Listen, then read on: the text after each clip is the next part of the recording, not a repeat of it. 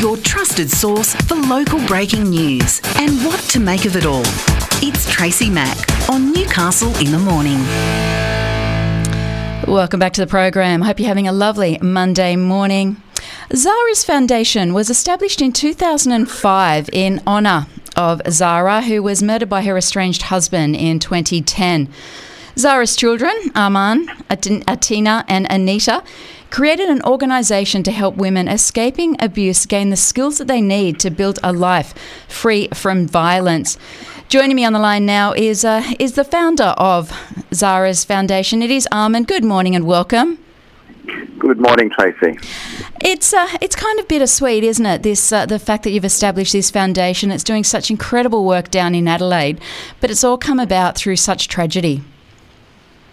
Uh, it is bittersweet, um, and um, well, I guess you know there was a when we set up the foundation, we realised that there was a need for uh, uh, for some of the services that weren't uh, being provided at the time. Um, so, as you mentioned earlier, um, my mother was murdered by my father in 2010. Uh, this was uh, at the Adelaide Convention Centre in, in front of hundreds of witnesses. So, it was a it was a public um, uh, uh, Uh, uh, a public tragedy. Mm. Uh, and uh, about five years after the the incident, once we got the legal proceedings over and done with, we were at a point where we wanted to um, essentially channel our energy into something useful and positive. Mm. and that's where the idea of um, the foundation came about. And uh, and I guess uh, we didn't just want to set up something just for the sake of setting it up. Um, we wanted to work with the domestic violence sector. We wanted to uh, uh work with all those um, uh, crisis service providers to understand what was needed, uh, where the gaps existed, and we essentially, funny enough, we reflected back to our own um, experiences, and we realised that once women go through a crisis service, and they might stay in a safe house or in a shelter for a number of months. But uh, post crisis, there was really nothing to assist them in rebuilding their lives. And what we uh, what we decided to do was uh, uh because we ourselves, as a family, when we fled our family home, we faced poverty, and finances became a huge issue for us. And that's why we decided to focus on the financial uh, and economic empowerment uh, of women. Um, uh, and, and, I guess, uh, um, again, going back to our own experiences, we realised that uh, once women uh, are ready to leave these um, safe houses or the shelters, they're ready to build a, a, brand new path for themselves, but there wasn't a service that was providing any sort of guidance or any sort of programs. Um, so uh, that's how the foundation uh, came about mm. about seven years ago, and uh, we've been uh, running successfully in South Australia for, for the past seven years.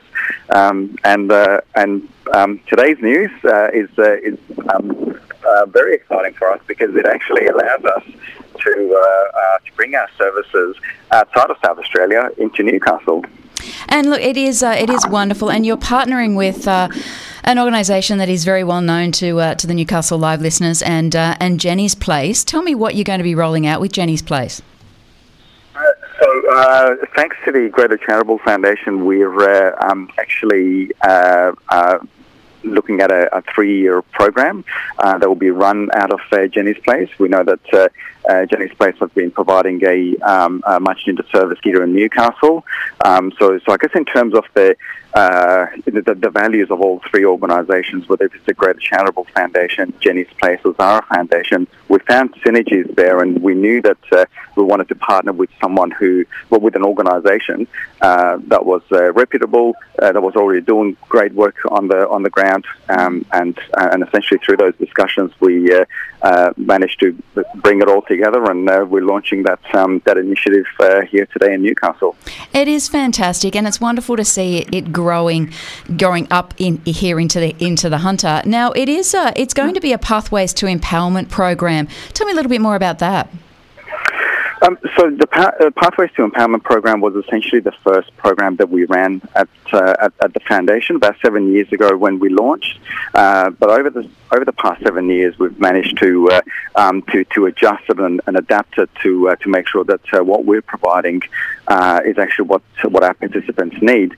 Um, and so it's, it's a nine week program, and it's really um, designed for for women who've left abusive homes.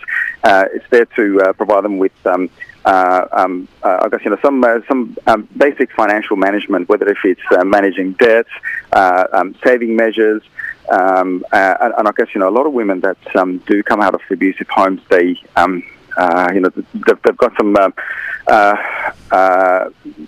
complex um, mm-hmm. situations surrounding them. And, and I'll mm-hmm. give you an example. Uh, one of our uh, early participants um, uh, had, had come to us with a $20,000 debt, uh, but, uh, but there was no asset to go with this debt. And so we started to realize that uh, this is becoming a, a common theme where women are coming out with debts uh, where the asset is in the name of the, uh, the, per- the perpetrator but uh, the debt belongs to uh, to the woman, mm. and so it's a matter of uh, managing managing that. And uh, um, we found the Pathways program actually um, uh, helped a lot of these women uh, not to not, not only just to manage that debt, mm. but to gain confidence and also. essentially, try to carve out a new a new path, whether if it's towards further education or whether if it's towards employment. It really is. I mean, Mum left. Uh, Mum left Dad in 2009, and she was murdered in 2010 she only had 12 months to get herself, you know, back on her feet. What is the, yeah, obviously she was an amazing woman, you know, she put you guys first and foremost in everything that she did.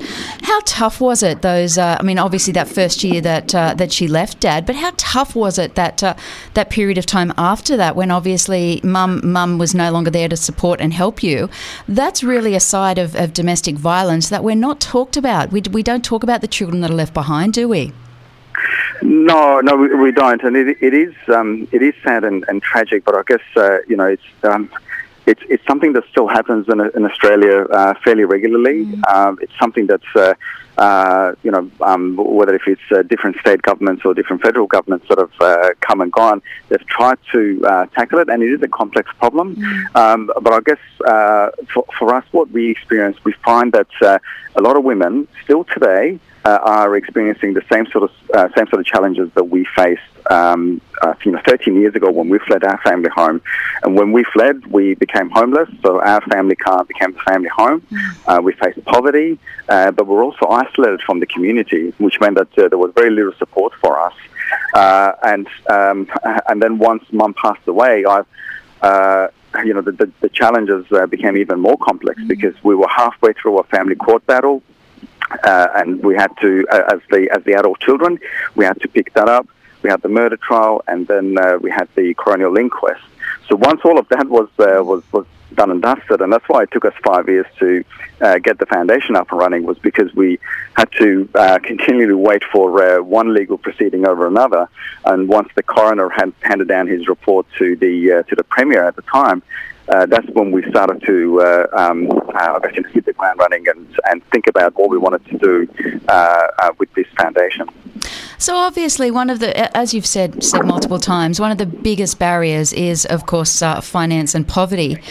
How do we get over that? I mean, that's one of the big gaps that, that you three found in, in our in, in, the way that we do things here in Australia.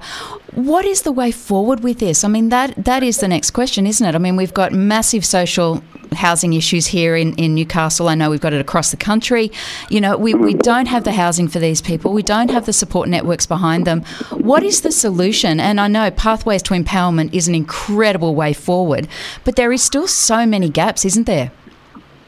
There are gaps, but I think one of the one of the things that uh, um, uh, that's I guess important here is we we just had the uh, the ten year plan uh, um, uh, released by the federal government. It's a ten year plan to uh, to address um, family and domestic violence, mm. and in, and one of the pillars in that plan is post crisis and, and recovery.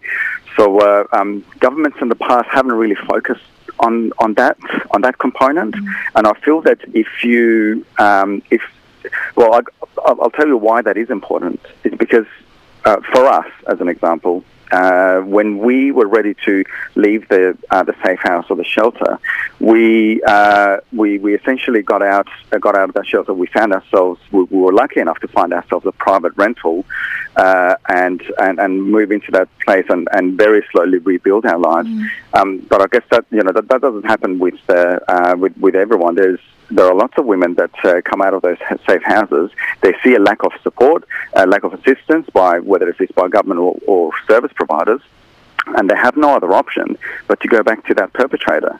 So if we are serious about breaking that cycle of abuse and stopping victims from going back to um, to, to, going back to the uh, to the perpetrators where they were um, abused, uh, we need to think about um, that uh, that post crisis, that recovery phase. Uh, that's um, that's gone to show that uh, when um, it, it, actually works. If you if you focus mm. on that uh, component, if you focus on that phase, which is directly after the crisis, women are a lot less likely to go back to those abusive environments. So uh, if the if the government is thinking long term, uh, you know, That's they would probably they would probably want to focus on that component mm. a little bit more uh, because uh, we know that uh, what we do and what we provide works, but uh, you're not going to be able to see that. Uh, in a year or two, mm. you'll be able to um, evaluate and see it in a you know five, ten, or fifteen year over 5, 10, 15 period, um, 15 year period.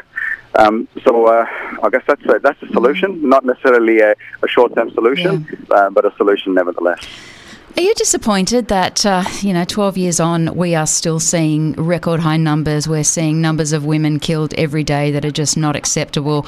We're seeing increases in uh, in domestic violence. Are you finding it uh, it frustrating, or do you feel like you really are making a difference?